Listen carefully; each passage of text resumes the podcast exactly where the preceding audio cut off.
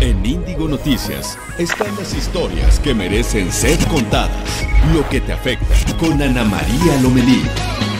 Índigo Noticias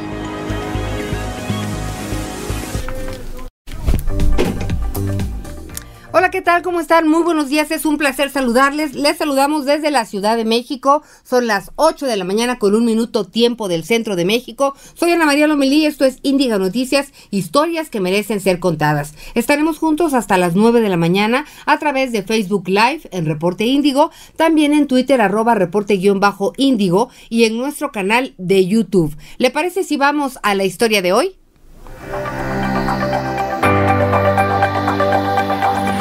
El brote de coronavirus de Wuhan, China, no es una pandemia, indicó la Organización Mundial de la Salud, y espera que se pueda contener la transmisión del virus. Ya iniciaron las preinscripciones para los niños que ingresan a preescolar, primaria y secundaria. La fecha límite es el 17 de febrero. Paristas entrega en las instalaciones de la Prepa 2 de la UNAM. En un comunicado, la universidad indicó que las actividades académicas se retomarán este miércoles rechaza el Instituto Mexicano del Seguro Social y la Suprema Corte de Justicia de la Nación que se modifiquen a la baja las pensiones. Por primera vez en la historia, Google hace públicos los ingresos de YouTube por publicidad. Hablamos de un negocio de 15 mil millones de dólares al año y nuestro especialista Luis G.I.G. nos tendrá todos los detalles. Esto y más en Índigo Noticias.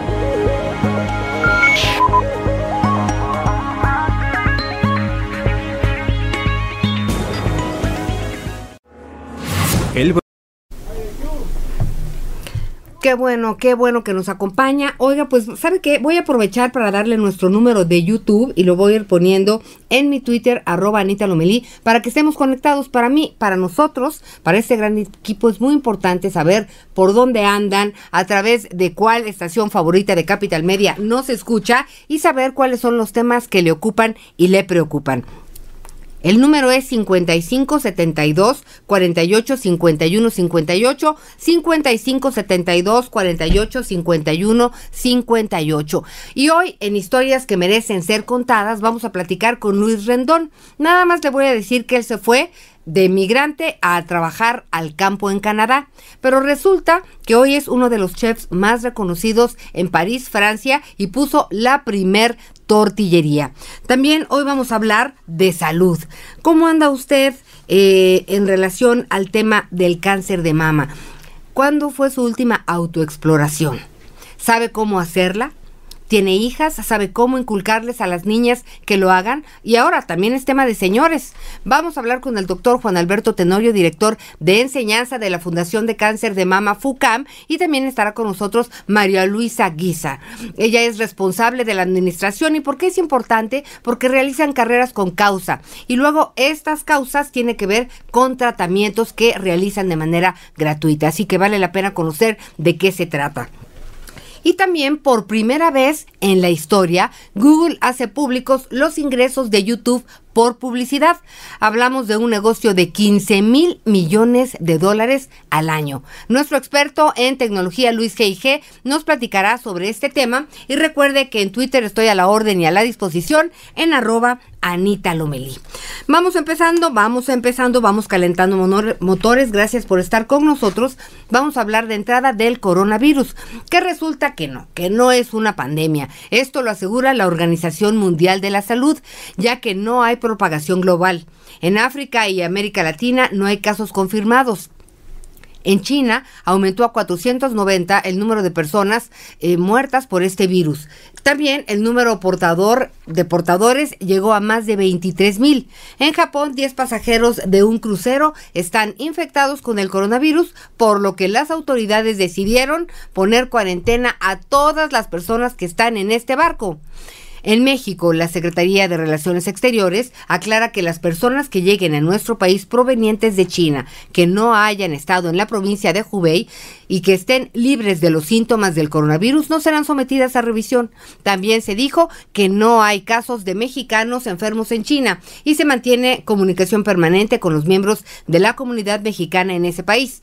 También la empresa Uber anunció que luego de 14 días reactivará las cuentas de los socios conductores que transportaron a un sospechoso de coronavirus.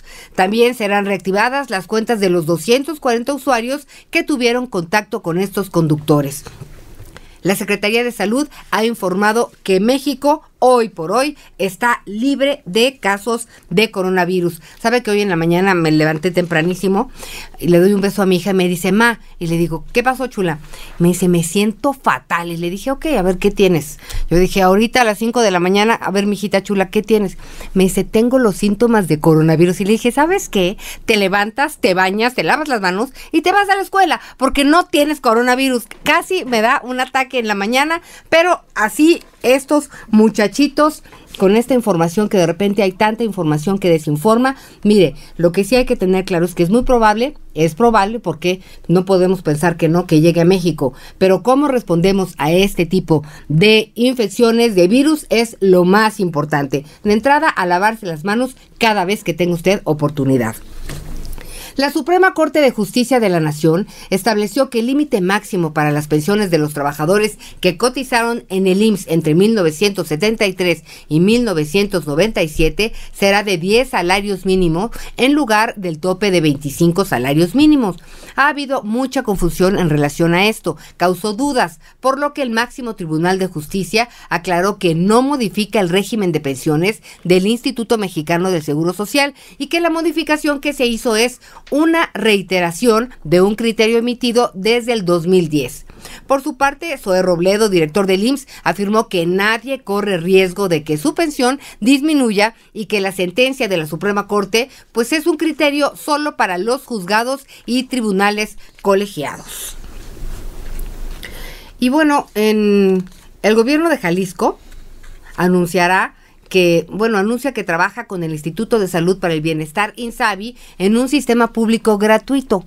Enrique Alfaro, gobernador de la entidad, dijo que, pues, Jalisco no entregará sus hospitales personal ni presupuesto, pero trabajará de una forma coordinada donde el Estado participará en la compra de medicamentos solo en caso de contingencia o retrasos. Indicó que los detalles del acuerdo saldrán a la luz en los próximos días. Y por otra parte, los gobernadores del Partido Acción Nacional se reunieron con el presidente Andrés Manuel López Obrador.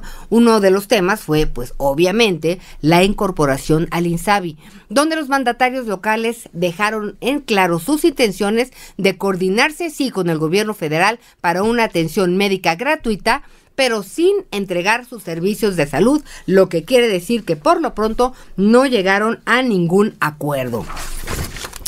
Y el Instituto de Ciencias Forenses en Jalisco, pues no sabe cuál fue el destino de 450 cadáveres. Hemos estado platicando en relación a este tema con Luis Herrera, nuestros ojos allá en Jalisco, y pues nos tiene la información completa. Luis, ¿cómo estás? Buenos días. Muy bien, Ana María, buen día. ¿Cómo vamos en relación a este tema de, estos cadáveres que nadie sabe dónde andan? Sí, exacto, Ana María. Eh, bueno, como, sabes, le hemos dado seguimiento en, Reporte Índigo al, caso de la crisis forense en Jalisco.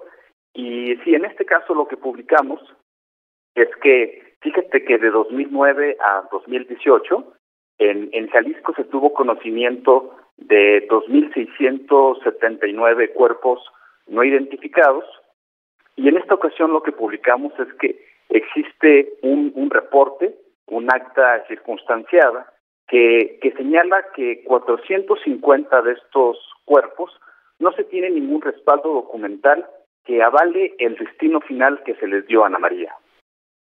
O sea, a ver, estos cuerpos alguien los fue a depositar, alguien o, o, o cómo podemos entender que, que nadie ni siquiera sabe quién los dejó o cómo. No es posible que 450 personas muertas hayan aparecido así porque sí. ¿O, tú qué entiendes? Exactamente, Ana María. Mira, digamos que los cuerpos no identificados, eh, el, este organismo... Choferes de taxis conocidos como amarillos se manifestaron afuera de las instalaciones. Eh, destinos finales en, en, estos, en estos años. Se supone que, por ejemplo, se supone que 1055 de estos cuerpos habían sido incinerados, incinerados, por ejemplo, que habían llegado a los hornos crematorios. No obstante, cuando nosotros, a través de los mecanismos de transparencia, le solicitamos al instituto que nos que nos eh, demostrara o que documentara qué destino final le había dado a los cuerpos, El instituto hizo una, una revisión interna en su expediente y él tuvo que elaborar un acta circunstanciada en el, en el que reconoce que 450 de estos cuerpos en realidad no cuenta con ningún respaldo documental que avale el destino final que, que se le dio.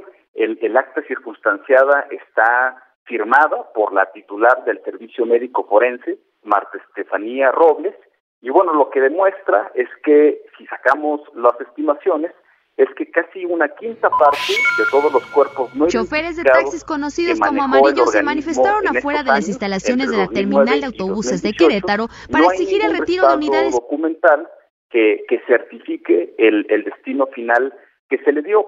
La problemática de esto, Ana María, es que, digamos, estos cadáveres de personas no identificadas, eh, pues terminan por ser, digamos, oportunidades perdidas de ayudar a personas que están buscando algún desaparecido, pues a encontrar finalmente a su a su ser querido, digamos la otra tragedia, hay más de 40 mil personas oficialmente registradas como desaparecidas y son 40 mil madres, 40 mil padres, 40 mil hijos buscando a estas personas y con esto pues la verdad es que la tragedia aumenta porque no sabrán si en esos 400, más de 400 cuerpos de los que hablas, pues a lo mejor su familiar estuviera por ahí. Seguiremos con el tema, yo sé que Reporte Índigo pues no lo suelta y rápidamente para cerrar este tema Luis, les comento que en Morelos, personal del Servicio Médico Forense entregó un cuerpo a su familia de Jonathan Martínez Tijeras, quienes lo velaron, lo enterraron y dos semanas después apareció este hombrecito caminando muy feliz, bueno, pues feliz porque había estado en rehabilitación, gracias a Dios por él, pero ahora imagínense, hay que hacer todo un trámite porque ya lo habían, ya, ya lo dieron por muerto, todas sus documentaciones y todo no existe. ¿Lo puedes creer, Luis? Bueno, se ve que a Luis le dio un ataque porque de esta, de verdad que solamente estas cosas pasan en México, que recuerde, es la segunda vez que pasan historias de este tipo, pero bueno, vamos, vamos a cambiar de tema y seguiremos muy pendientes de este. Hablemos ahora de los megaproyectos del gobierno federal que se han visto frenados por distintos amparos. Para evitar esto, los legisladores de Morena en el Senado trabajan en iniciativas para reformar la ley de amparo. Pero ya está con nosotros Laurita Islas, quien nos tiene más detalle. Es nuestro tema de portada en Reporte Índigo. Gracias, Laura, por estar aquí con nosotros. Buen día. Hola, Ana María. Buenos días. Gracias. Tú fuerte y claro. Aquí estamos para escucharte. A ver, ¿qué pasa con las grandes, con los grandes proyectos? Son de los 25 proyectos prioritarios del presidente Andrés Manuel López Obrador. Sí, justamente eh, la sociedad civil y comunidades indígenas han interpuesto amparos porque argumentan que se violan sus derechos humanos. Por ejemplo, en el caso del aeropuerto de Santa Lucía, eh, el colectivo No Más Derroches el año pasado interpuso 150 amparos para frenar la construcción, eh, pero al final esos fueron desechados. Esto porque pues el gobierno utilizó una estrategia que fue, digamos, catalogar como los eh, bueno, catalogar esta obra como estrategia del gobierno federal, bueno, de seguridad nacional y de esta manera digamos que eludió los amparos. Recientemente también en el caso del Tren Maya hay comunidades indígenas en Campeche que no están de acuerdo, también interpusieron un amparo y e inmediatamente las autoridades eh, desacreditaron eh, este amparo, dijeron que no habían sido notificados y que pues era realmente un grupo pequeño de personas quienes no estaban de acuerdo con este con esta obra eh, bueno, lo que estas comunidades... Vamos a hablar de lo que pasa con estas comunidades y de los otros proyectos que también investigaste, pero hagamos una breve pausa y regresamos para retomar el tema. Estamos en Índigo Noticias, historias que merecen ser contadas. Ya volvemos con los grandes proyectos de este sexenio. Historias que merecen ser contadas en Índigo Noticias con Ana María Lomelí. De hoy en Reporte Índigo. La sociedad civil ha impuesto decenas de amparos para intentar detener los megaproyectos que busca implementar el gobierno federal, pues acusan que violentan sus derechos humanos y dañan el medio ambiente. Sin embargo, las autoridades han implementado todas las acciones posibles para contrarrestar estas acciones legales. La falta de acciones concretas en el Senado para legalizar el uso de la cannabis por orden de la Suprema Corte provocó que organizaciones y colectivos se manifestaran afuera del recinto legislativo con el fin de ejercer presión para que se legisle en favor de los consumidores de marihuana. La empresa que resulte de la separación funcional de Telmex podría seguir bajo su influencia. Tras la ruptura, los beneficios recaerán en la competencia, ya que podrán usar la infraestructura, acceder a los mismos servicios de operación, calidad y generar una mayor cartera de clientes. Esta y más información la puedes encontrar hoy en Reporte Índigo. www.reporteindigo.com. Una publicación de Capital Media. Estás escuchando Ana María Lomelí en Índigo Noticias. Historias que merecen ser contadas.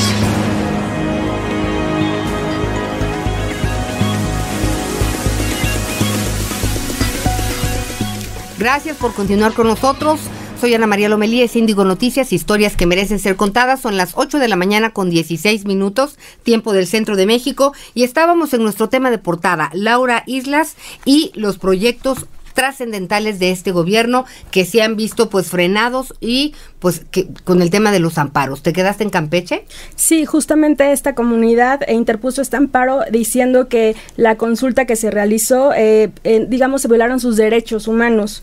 O sea, que realmente no hubo demasiada información, que es únicamente se presentaron los puntos positivos y que no se dio información sobre el impacto ambiental o estos impactos negativos que iba a tener la comunidad. Entonces, un juez otorgó la suspensión de temporal de este proyecto y pues falta un juicio de o sea, se tiene que realizar este juicio para que se determine una suspensión definitiva o continúe la obra.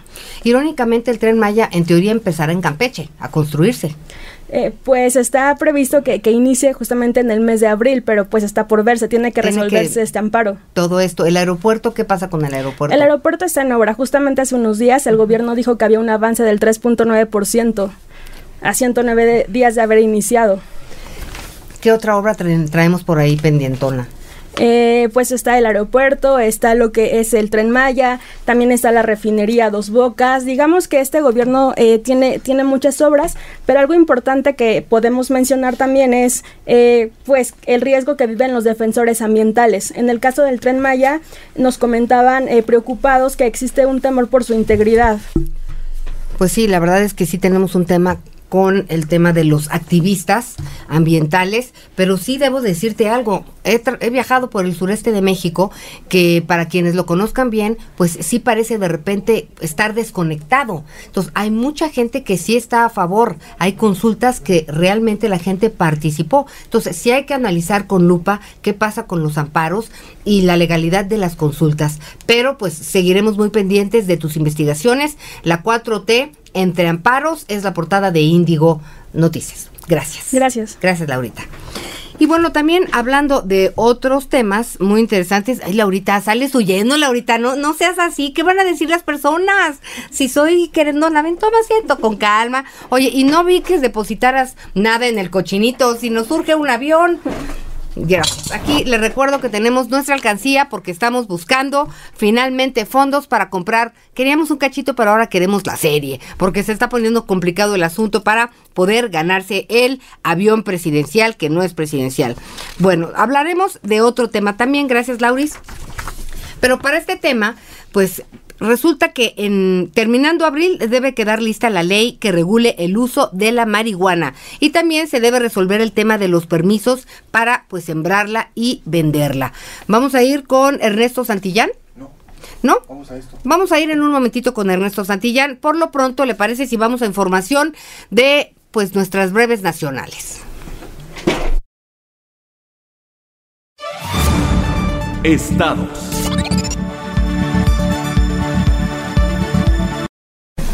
En Jalapa, Veracruz, un camión volcó con 200 migrantes en la carretera Santiago-Tuxtla. San Andrés, el saldo es pues de un muerto y 45 heridos. Informa Protección Civil que tres personas se reportan como graves. Los servicios de salud de Oaxaca confirmaron que se tienen detectados cinco casos de lepra, todos en el istmo de Tehuantepec. Aseguran que ya se encuentran en tratamiento. En Tamaulipas, las autoridades de salud tienen detectados cinco casos de dengue, cuatro en Ciudad Madero y uno en Tampico. Y bueno, pues también tenemos información relacionadas en, si ustedes me dicen a qué voy, yo voy directamente porque ando un poco perdida. Y no es yo, pero bueno. ok. Vamos a platicar ahora mejor de una historia que merece ser contada. Vamos a invitar aquí a nuestro estudio a una persona que la verdad ha trabajado muchísimo. Me da mucho gusto recibir en este estudio a nuestro querido chef. ¿Dónde anda el chef? ¿Sí? Bueno, estamos aquí con Luis Rendón. Vente, Luis. Gracias, Luis, bienvenido. Hola, ¿qué tal? Gracias. ¿Cómo estás? Muy bien, muchas gracias. Oye, a ver, platícanos. Tú un día decidiste irte a Canadá a los campos. Así es, bueno, cuando estaba muy joven empecé... Ahí está chavísimo, ¿eh? no vayan a creer que les está hablando aquí un señor, está, es un chavito, cuéntanos. Eh, empecé estudiando arquitectura, no me gustó y yo siempre quise ser chef, pero eh, la escuela que yo quería era muy, muy costosa, entonces me fui a Canadá con un muy buen amigo a piscar fruta para juntar dinero y con ese dinero irme a estudiar a Barcelona, que es donde hice mi formación en la escuela Hoffman, que es una escuela muy reconocida con estrella Michelin.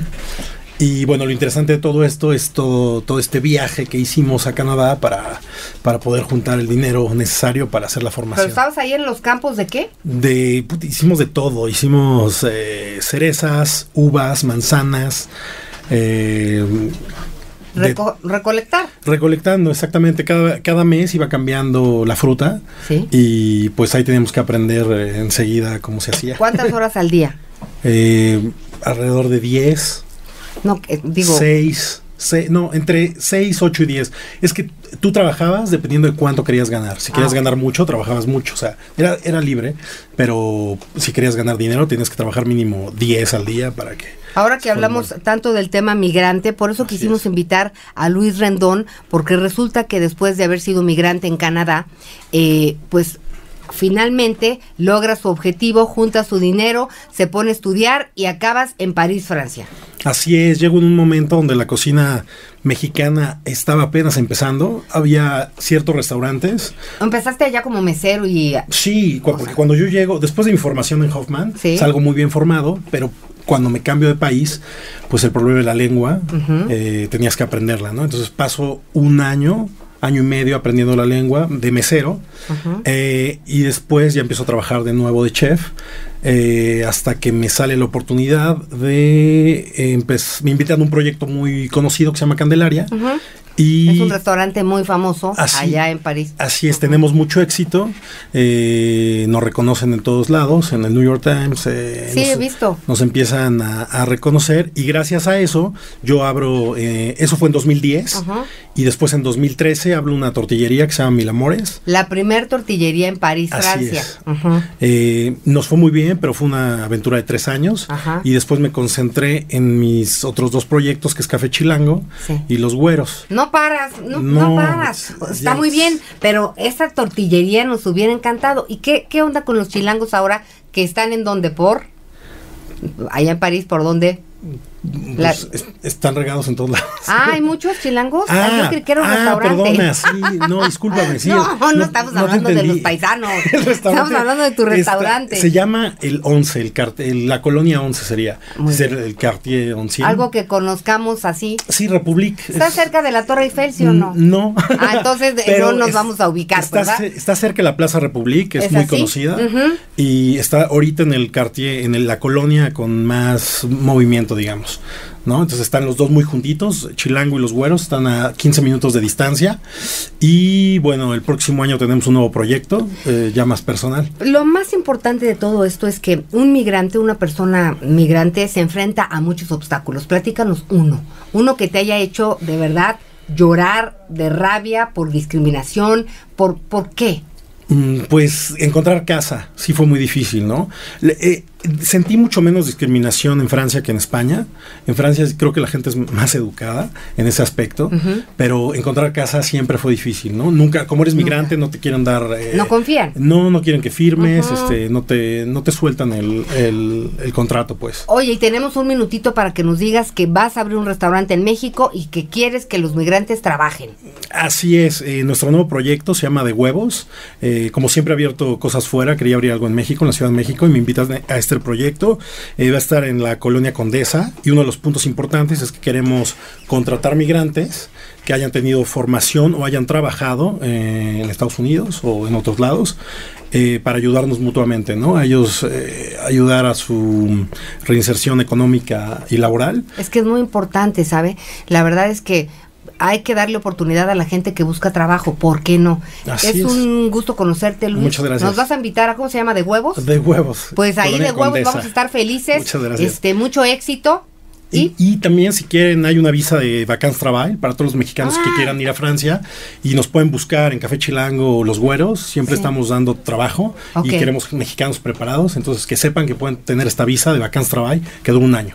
Oye, muy agradecidos, Luis Randón, felicidades. Gracias. Un chef de primera en París y un mexicano también de primera. Contigo hacemos una pausa, esto es Índigo Noticias, historias que merecen ser contadas. Ya estamos de regreso cuando son las 8 con 26 minutos.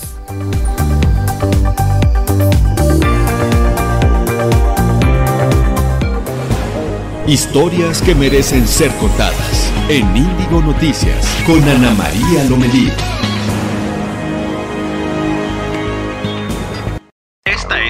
De hoy en Reporte Índigo. Para evitar que los comicios de 2021 interfieran con el trabajo legislativo, los congresistas buscarán aprobar el mayor número de iniciativas durante el segundo periodo ordinario de sesiones. Entre los temas prioritarios destacan la reducción al financiamiento de los partidos y garantizar salud gratuita para todos. El Congreso de la Ciudad de México contrató en el 2019 a una empresa representada por un militante panista que durante la Asamblea Legislativa ya había recibido 250 mil pesos pese a tener nexos políticos con el blanquiazul. Las autoridades estadounidenses comenzarán este mes la aplicación de una norma que pide a los migrantes no haber solicitado apoyos sociales previo a tramitar la residencia. Paco Ignacio de hoy en Reporte Índigo. La sociedad civil ha impuesto decenas de amparos para intentar detener los megaproyectos que busca implementar el gobierno federal, pues acusan que violentan sus derechos humanos y dañan el medio ambiente. Sin embargo, las autoridades han implementado todas las acciones posibles para contrarrestar estas acciones legales. La falta de acciones concretas en el Senado para legalizar el uso de la cannabis por orden de la Suprema Corte provocó que organizaciones y colectivos se manifestaran afuera del recinto legislativo con el fin de ejercer presión para que se legisle en favor de los consumidores de marihuana. La empresa que resulte de la separación funcional de Telmex podría seguir bajo su influencia. Tras la ruptura, los beneficios recaerán en la competencia, ya que podrán usar la infraestructura, acceder a los mismos servicios de operación, calidad y generar una mayor cartera de clientes. Esta y más información la puedes encontrar hoy en Reporte Índigo. www.reporteindigo.com. Una publicación de Capital Media. Estás escuchando Ana María Lomelí en Índigo Noticias. Historias que merecen ser contadas.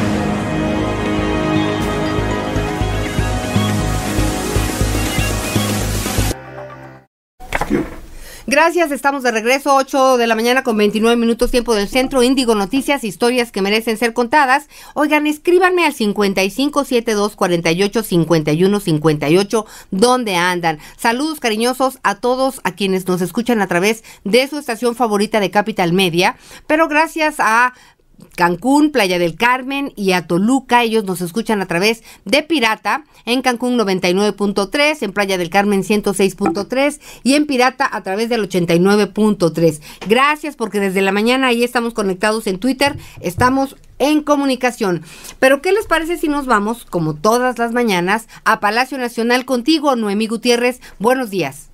Hola, muy buenos días. Pues comentarte que el presidente Andrés Manuel López Obrador arrancó la conferencia de prensa matutina pues con un gran anuncio y sobre todo que va a causar gran expectativa. Anunció que para el próximo ciclo escolar pues se terminan los denominados puentes vacacionales ya que las fechas históricas se van a celebrar en el día que corresponde. Dijo que esta decisión obviamente va a generar polémica, pero que se tiene que fortalecer la memoria histórica, que es fundamental porque si no sabe de si no se sabe de dónde se viene, pues no se sabe a dónde se va. Es por ello que dijo que el día de la conmemoración de la independencia, así como de la revolución, pues se celebrarán en la fecha que corresponde. Y también comentarte que se le preguntó sobre este conflicto que está viviendo eh, la UNAM con esta toma de planteles y los actos de violencia que vimos, por ejemplo, ayer en la torre de rectoría. Señaló que se debe resolver mediante el diálogo, pero también alertó que podría tenerse mano negra porque siempre hay alguien que mueve la cuna. Dijo que es un movimiento sin causa que intenta paralizar a la máxima casa de estudio, en donde sus integrantes andan encapuchados, cuando un luchador dijo siempre tiene que dar la cara. Y en estos momentos está este, ya en las últimas preguntas de esta conferencia de prensa matutina en María Auditorio, porque al mediodía el presidente Andrés Manuel López Obrador pues va a encabezar la ceremonia por el 103 aniversario de la promulgación de la Constitución de 1917 en Querétaro, Querétaro, un trayecto aproximado de tres horas desde la Ciudad de México. Auditorio Ana María, la información desde Palacio Nacional. Oye, Noemí, Noemí. Sí. Sí, Ana María. Háblame del diablito. No entendí. Nada más en redes sociales estoy viendo que si el diablito dijo, o ¿el diablito de quién?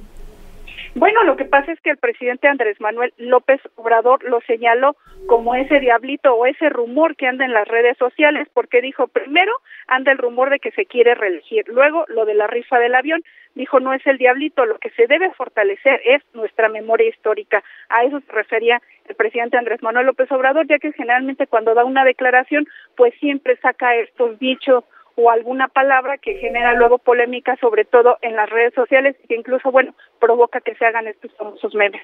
Bueno, pues ya esperaremos los de hoy. Gracias, Noemí. Buenos días. Buenos días. Buenos días. Bueno, pero no se va a reelegir, ya lo dijo 200 veces, es maderista, sufragio efectivo, no reelección. Y hablando de política, la ex líder magisterial Elvester Gordillo dice que los estatutos y reglamentos de elecciones avalados por el Consejo del Sindicato Nacional de Trabajadores de la Educación, CENTE, carecen de validez. Señala que únicamente el Congreso Nacional está capacitado para modificar el estatuto y emitir el reglamento de elecciones. Resaltó que los cambios no cumplen con el mandato constitucional de la reforma laboral al no garantizar elecciones democráticas. También tenemos información pues en relación a que fueron entregadas las instalaciones de la prepa número 2 de la UNAM, que cerró sus puertas el jueves pasado en apoyo a otras instituciones que están en paro. La máxima casa de estudios informó que las actividades académicas y administrativas se reanudarán este miércoles en los horarios establecidos, mientras que las autoridades de la UNAM recibieron el pliego petitorio de los paristas de la Prepa 9 luego de una marcha hacia Rectoría por parte de estudiantes de las prepas 7 y 9, los cuales causaron destrozos. Se acordó un diálogo, pero las condiciones las pondrán los estudiantes en paro. Hay que recordar que las prepas y facultades de la UNAM que se encuentran sin actividad exigen se castiguen los casos de acoso de maestros a estudiantes por parte de y fue vinculado a proceso un joven que le tomó fotos a una alumna de la Facultad de Ciencias de la UNAM mientras ella estaba en el baño. Es el primer caso que pues que la Fiscalía de la Ciudad de México vincula proceso como parte de la ley Olimpia, que busca castigar con cárcel a quienes compartan imágenes íntimas de otras personas sin su consentimiento hay que estar muy pendientes de este tema porque sin duda va a dar mucho de qué hablar. Estoy segura que hay muchas jovencitas y puede ser que también jóvenes que hayan vivido este tipo de acoso que ahora por fin podrán denunciar de una manera legal.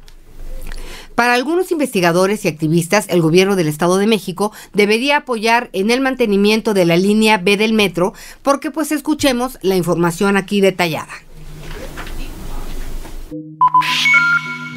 El presidente municipal del Marqués, Enrique Beca Carriles, inauguró el Centro Atención Animal Municipal CAM, único en su tipo a nivel Latinoamérica. Con este espacio se atiende la problemática de perros en situación de abandono debido a la necesidad y demanda que surge en el municipio de El Marqués, con una inversión de 980 mil pesos. El espacio cuenta con dirección general, dos consultorios, sala de juntas, sala preparatoria, quirófano, sala de recuperación, dos módulos sanitarios y estacionamiento. Asimismo, se contempló un área de jaulas de adopción con 32 jaulas, área de perreras de resguardo con 32 jaulas, área de sacrificio y área de gatera. Para Reporte Índigo, Jacqueline Hernández.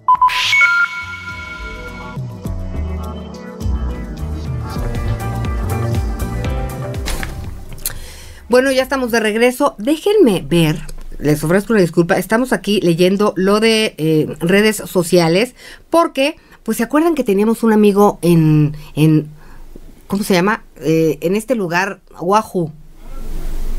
Guan. Hu. Ah, Wuhan. Wuhan. Gracias. E, en Wuhan salió a Francia y bueno, está aquí platicando con nosotros. En un momentito nos vamos a enlazar con él. Él es Daniel, ahorita Danielito, aguántanos, él está en París, está siete horas adelante, pero ahorita platicaremos con él. Vámonos a Querétaro, porque los taxistas exigen que se suspendan los servicios de transporte ligados a plataformas digitales. Jacqueline Hernández también tiene la información. Jacqueline. No está. ¿No? No, no, no. Vamos a los dos. Bueno, vámonos con Carlos. ¿Estará Carlos? Bueno. Artistas urbanos, aquí está, mira. Sí, ok. Bueno, vamos, vamos a hablar de lo que pasa en... Ya te la subió. A ver, permítanme un segundito. Fíjense que tengo...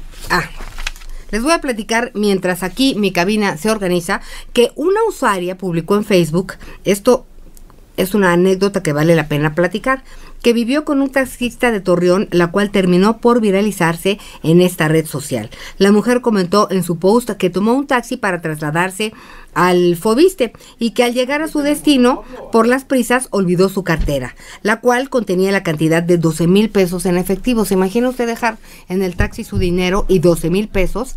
Luego de unos minutos, ¿cuál fue la sorpresa de la joven? Que el taxista regresó, se bajó del coche, fue a buscarla y le dijo, oiga señora, se le olvidó su cartera y estaba el dinero completo. Andamos buscando a ese joven taxista porque, pues la verdad de las cosas, estas son las historias que merecen ser contadas. Hay, hay mucho más gente que pues lucha por trabajar, por salir adelante de una manera honesta en este país. Y ahora, Pablo, ¿ya andas por ahí?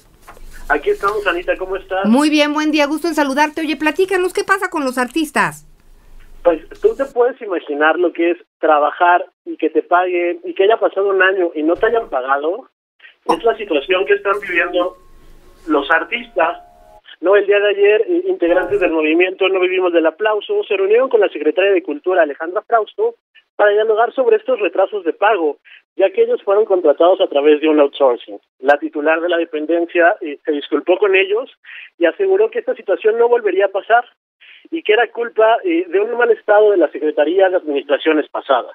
Además aseguró que los más de cuatro mil pagos pendientes ya solo quedan 124 sin embargo, los artistas le enfatizaron que no se trató solo de 124 pagos, sino de que detrás de cada uno de estos pagos existen grupos, compañías, familias enteras que esperan este dinero, que en muchos casos eh, pues ya se debe, ¿no? Entonces acusaron a la dependencia de ejercer violencia económica contra ellos. Frausto comentó que ya está en pláticas con Hacienda y con Presidencia para evitar los outsourcing y hacer contrataciones directas además de que está en pláticas con el IMSS eh, para diseñar un, un programa de salud específico para ellos, ya que ellos no tienen un empleador como tal, sino se dedican a, a trabajar para varios para varias personas. Eh, los artistas eh, le pidieron que ya cambiara esas estructuras, que dejaran de culpar a administraciones pasadas, que tomaran su responsabilidad y, y, que realmente los representara, porque de no ser así, dijeron, eh, iban a hacer hasta lo imposible, iban a ir a instancias para pedir que, que se quitara y, y, que se analizara no todo este trabajo que están haciendo eh, Secretaría de Cultura Federal. Entre los acuerdos que llegaron es que eh, la Secretaría iba a seguir eh, estos 124 pagos pendientes, que iba a haber ya una comunicación directa entre artistas y funcionarios, ay, perdón, y funcionarios, y que, eh, y que bueno, que ya iba a haber una mayor representación, la, la, la, secretaria aseguró que en esta administración eh, la cultura ya no sería más un adorno, sino un eje de, de transformación. Además, eh, los artistas le dijeron que, que, ellos fueron una comunidad que apoyó mucho esta llamada de transformación, por lo cual no se les hace justo eh, que, que estén recibiendo estos tratos. ¿no? Entonces, esta es la situación que vive la comunidad cultural en México, Anita. Bueno, pues Luis Espíndola, vamos a darle seguimiento. Ojalá que sí se cumplan eh, las peticiones. Finalmente creo que pues la secretaria tiene toda la intención de dialogar y de hacer. Vamos a estar muy pendientes que así suceda a través tuyo. Eh, te lo agradezco, Anita, y bueno, recordarles que hoy inicia la Semana del Arte y inicia Sonamaco y pueden seguir nuestra cobertura a través de nuestras redes sociales y en www.reporteindigo.com diagonal piensa. Gracias, gracias Luis. Soy Pablo, hasta luego. Ay, perdóname, Pablo, gracias. Gracias, Pablo. Bueno, pues ahora hacemos un enlace con Carlos Salazar, director editorial de Reporte Índigo, quien nos hablará de una investigación sobre el crimen organizado en los tiempos de la Cuarta Transformación. Buenos días, Carlos. ¿Qué tal, Ana María? Buenos días para ti, para, para el auditorio. ¿Qué vamos a tener de avance? Sí, mira, eh, esta investigación que está que estamos realizando en Reporte Índigo, que se publica el día de mañana en la edición impresa y en nuestro, portal digital, es se basa en un informe oficial de la Fiscalía General de la República, a la cual este Reporte Índigo tuvo acceso, en la que se delinea un poco el, el la organización de los cárteles de la de, del narcotráfico del crimen organizado en el país. La dependencia a cargo de Alejandro Gertz Manero reconoce la existencia de al menos nueve grandes cárteles este, de la droga en el país, los cuales a su vez están este, subdivididos en 37 células criminales. ¿Esto a qué se refiere? Que esos grandes cárteles, este, sobre todo los históricos, han vivido escisiones o divisiones en los últimos años, eh, dependiendo de diversos factores, lo que ha ocasionado que, que se subdividan en varios grupos operativos. Muchas veces trabajan aún en alianzas, pero otras veces también eh, se crean grupos contrarios. Y es, esto, pues, también lo que ocasiona no solamente este, que haya lucha por el territorio, sino que cada vez sean más este más grupos los que se tienen que combatir. Por ejemplo, un, un adelanto de la de la investigación que, que vamos a publicar el día de mañana es que la organización del cártel del Pacífico, este, lo que era el cártel de Sinaloa, también que estuvo encabezado por Joaquín El Chapo Guzmán y por Ismael Mayo Zambada, es uno de los, sigue siendo uno de los más importantes en el país, pero que ya es que, ya tiene al menos 10 organizaciones que se desprendieron de este, de este gran cártel, ¿no? Algo algo muy importante que, que se menciona en, el, en este informe oficial de la de la fiscalía es que el cártel más fuerte es, este, bueno, como, como, como todos lo sabemos, desde el sexenio pasado, el cártel Jalisco Nueva Generación. porque es una de las razones por las que es el, el más fuerte, quizá el más el, el más peligroso en el país? Es porque este cártel no tiene no tiene divisiones internas, es el más unido. Entonces esto de alguna manera evita que haya que haya enfrentamientos en los en los estados en donde mantienen su coto de poder, además de que evita las filtraciones. Es por eso que lo convierte en uno de los grupos más peligrosos bueno. ¿Sí? Carlos, ah, es que te ando perdiendo un poquito la comunicación, pero nos queda claro de qué va la portada Índigo mañana. ¿Nos acompañas aquí en el estudio? Sí, por supuesto, claro que sí.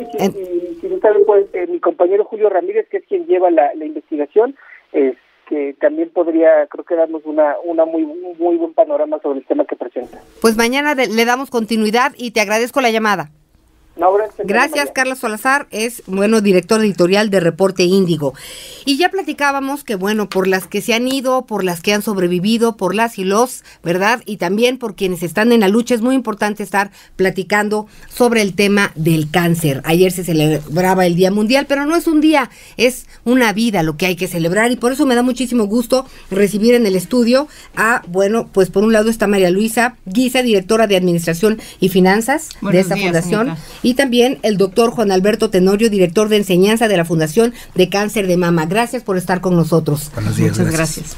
A ver, ¿el cáncer se puede prevenir? Porque escucho muchísimo que hay maneras de prevenir el cáncer y quiero saber la versión oficial. La prevención ah, en, muchas enfermedades es posible, en, particularmente en cáncer de mama, de lo que se habla y lo que se ha confundido es la prevención de la muerte, es decir, se detecta tempranamente y se, eso hace que disminuya la probabilidad de muerte. La, aumenta la curación. Entonces, miren, no hay prevención, pero sí hay maneras de detectar a tiempo la detección temprana y esto sí cambia la perspectiva de vida. Con esta información vamos a hacer una pausa. En streaming nos quedamos con nuestros invitados, pero seguimos aquí en Índigo Noticias, historias que merecen ser contadas.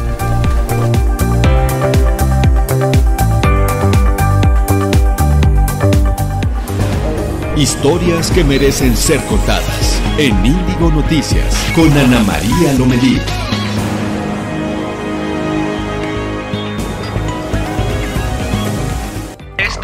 Información de hoy en Reporte Índigo.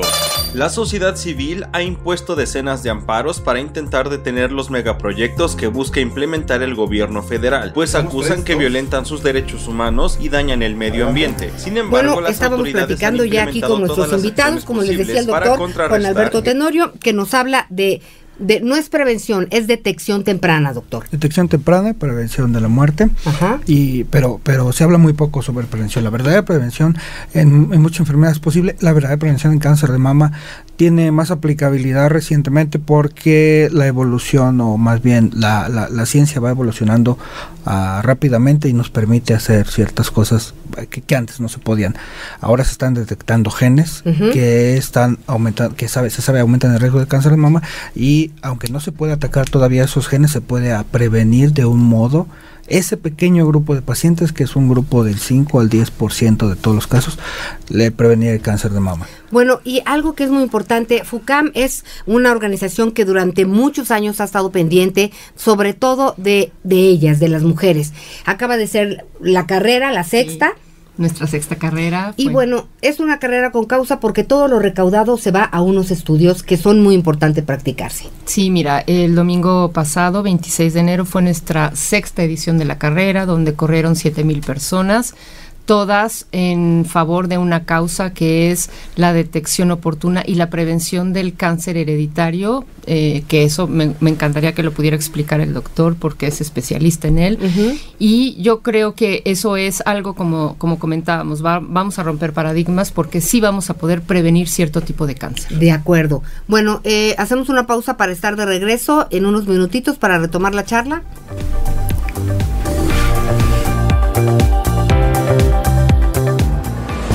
Estás escuchando Ana María Lomelí en Índigo Noticias.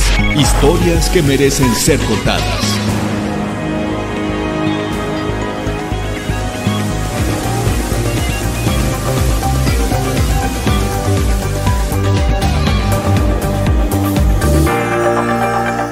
Estamos de regreso con nuestros invitados, al doctor Juan Alberto Tenorio, director de enseñanza de la Fundación FUCAM Cáncer de Mama, y también con María Luisa Guisa, directora de Administración y Finanzas. A ver, rapidísimo, en donde estén ustedes, amigos, amigas, vamos a detenernos un segundo y nos autoexploramos, doctor. ¿Por dónde empezamos? Ah, la técnica Sí. eh, consiste en, en revisar toda la mama y también la axila ¿Brazo arriba o brazo abajo? eh, de diferentes Tú modos. también, María Luisa, tú eres experta. Brazo Así, arriba, brazo al espejo, Ven. con la mano contraria al pecho. Sí. Haces movimientos circulares para presionando ligeramente, siempre en el mismo tiempo del mes, por ejemplo, cuando es tu menstruación, o aquellas que ya no la tienen, pues más o menos el mismo día del mes, y haciendo movimientos circulares para ver si hay algo palpable, o a- hasta en axilas En las incluso. axilas. Exacto. Ok, y cualquier bolita, vámonos al doctor. Es importante que sea continuo porque así la mujer se da cuenta de los cambios que puede tener durante su periodo menstrual y se conoce, entonces sabe que el día 1, el día 6, el día 15, el día 20 tiene ciertos cambios. Es muy importante conocerse toda la vida. Hay que hacerlo mensualmente mínimo. Es, es mejor. Claro. Para realmente conocerse. Si no, uno no sabe qué de terreno está explorando. Ahora, eh, hablaba usted de unos análisis que van a romper el paradigma porque hablando de genética y de heredar, ¿el cáncer se hereda? En algún grupo pequeño de pacientes eh, pueden heredar un, par de genes, bueno, son los únicos dos conocidos y probados, que aumentan el riesgo de cáncer de mama y cáncer de cáncer de ovario, están conectados. Eh, lo que hacemos es al detectar ese tipo de genes están eh, que tienen mutaciones, lo que sabemos es que ese paciente tiene una probabilidad de desarrollar entre 40 y 85% de cáncer de mama y también de ovario. ¿Cómo se llama este análisis? Eh, la prueba genética es, un, es el estudio de mutaciones de gen BRCA1 y BRCA2. Bueno, pues vamos a estar muy pendientes de cómo lo realizan, cuándo lo llevan a cabo en FUCAM, porque es algo que se tiene que dar a conocer, que seguramente cambiará el destino de muchas vidas. Muchas gracias por habernos acompañado, María Luisa. Muchas gracias a ti, es un placer. Gracias. Gracias. Gracias, doctor.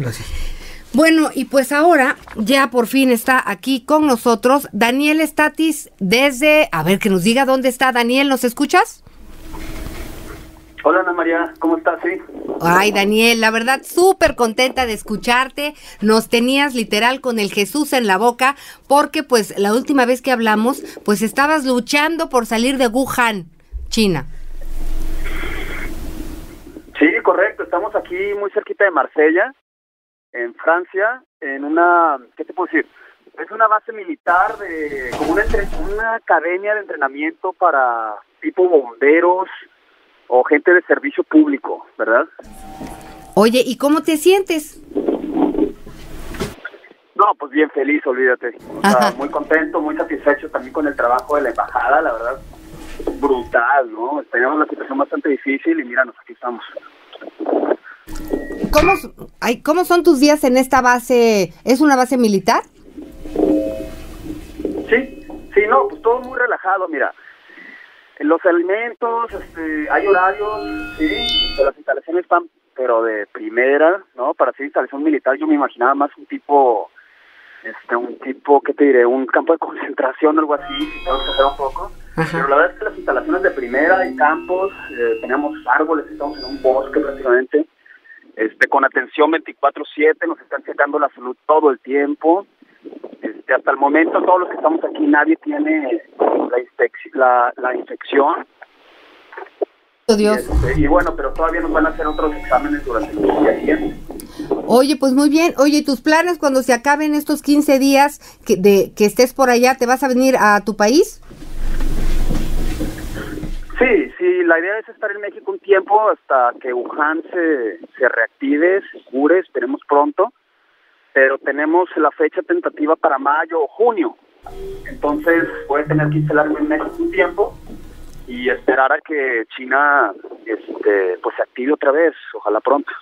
Oye, pues la verdad es que nos da mucha alegría saber de ti, sentirte más tranquilo. Platícame de qué es tu doctorado, que siempre me dices, ya me voy, me tengo que concentrar en mi doctorado. Bueno, es un doctorado en arquitectura con bambú. Ahorita estoy en la etapa de, pues, de la escritura de la tesis, después de hacer cuatro años de proyectos de construcción con la planta del bambú. Entonces ahorita se trata de cerrar este capítulo pues con un libro de unas 200, 300 páginas al respecto. Oye, pues estaremos muy pendientes, te mando un abrazo cariñosísimo y a todos nos da mucho gusto escucharte bien cerca de Marsella, en París, Francia, así que te esperamos con los brazos abiertos para platicar ya de todos tus proyectos. Oye, muchísimas gracias Ana María, de verdad. Abrazo. Abrazo, chao. Gracias, bye. Y bueno, quien también ya está con nosotros es Luis G.I.G. Hola, Luis. Luis. Luis, no seas así, yo sé que tú ya andas por ahí. Porque fíjese que nos quiere platicar de un tema que Google hizo público los ingresos de YouTube por publicidad, comprobando que finalmente, que, que realmente es un negocio de 15 mil millones de dólares al año. ¿Por qué nos importa esto? Pues fíjese que pues hay demasiada gente que utiliza este, pues esta plataforma para muchos fines. ¿Ya estás por ahí, mi Luis? Aquí estoy, aquí estoy, Anita, y sí, la verdad es que un dato bastante, bastante fuerte. Eh, 15 mil millones de dólares es lo que representa para Google los ingresos generados por YouTube. Y hay que, nada más para tomarlo en cuenta, Ana, checa, es- estos 15 mil millones de dólares únicamente representa el 10% de los ingresos totales anuales de Google. O sea, imagínate cuánto ganan estos, señores. Oye, qué bárbaro, pero esto aterrizando a, a los mortales, platícame tú, como para qué nos es buena esta información. Mira, el punto importante sobre todo esto, y, y hay que entender el modelo de negocio que tiene YouTube, ¿no? Que básicamente es la manera en, en, en la cual están monetizando y que sinceramente sí los ubica punto y aparte de otras plataformas sociales. Y es que básicamente si tú tienes un determinado número de seguidores, un determinado número de vistas por video, tú también puedes ganar dinero a través de YouTube. La verdad es que es muy, muy simple, únicamente hay que corroborar una cuenta de banco en México. La verdad es que no, nada complicado, pero lo cierto es que hay mucha gente que está ganando dinero a través de esta plataforma y es realmente lo que la ha consolidado y la ha mantenido en el gusto del público. Es un hecho que han tenido problemas porque justo han tratado de, de, por ejemplo, manejar con mucho cuidado el uso de palabras altisonantes, el doble sentido, el manejo a la información de los niños, etcétera, etcétera, etcétera. Un caso importante, por ejemplo, el año pasado a, estos 15 mil millones de dólares hay que restarle eh, la multa que recibieron la, la gente de YouTube por 170 millones de los dólares debido a que se estuvo filtrando información de pequeños. Así que eh, digamos que eh, es un negocio muy, muy fuerte. A mí me parece que está muy bien pensar en esta parte del negocio, sí, es importante conocerla, por supuesto, pero también hay que poner mucha atención en los contenidos porque finalmente es una responsabilidad.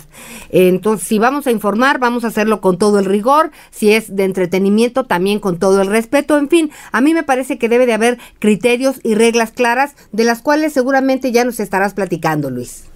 Completamente, hay que tomar únicamente en cuenta que, por ejemplo, el youtuber mejor pagado es Ryan Caillou, él es eh, un niño de 8 años que está ganando en promedio 26 millones de dólares al año. Bueno, los papás, ¿no? Pues sí, exactamente. Esperemos que no sea una cosa de Tolkien, algo por el estilo. Ojalá que esto no afecte, pues finalmente, una niñez saludable, una niñez sana. Por lo pronto, asegurará la vejez de sus papás y la de él. Muchas gracias, querido Luis.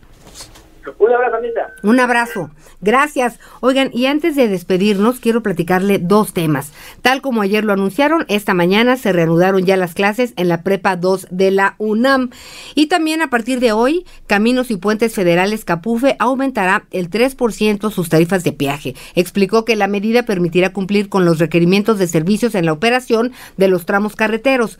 De esta forma, el recorrido completo en la autopista México-Cuernavaca pasará de 107 pesos a 110 pesos y el tramo Cuernavaca-Acapulco de 466 a 499 pesos. El recorrido entre la Ciudad de México y Acapulco pasará de 573 a 609 pesos.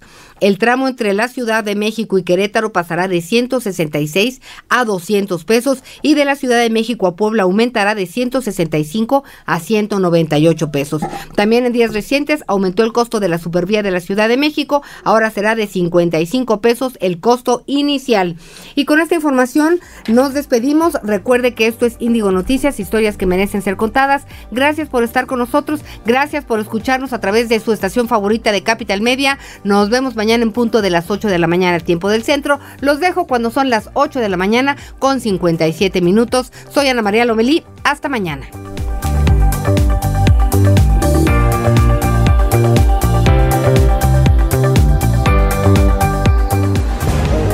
Escuchaste a Ana María Lomelí en Índigo Noticias. Historias que merecen ser contadas. Acompáñanos de lunes a viernes en Índigo Noticias.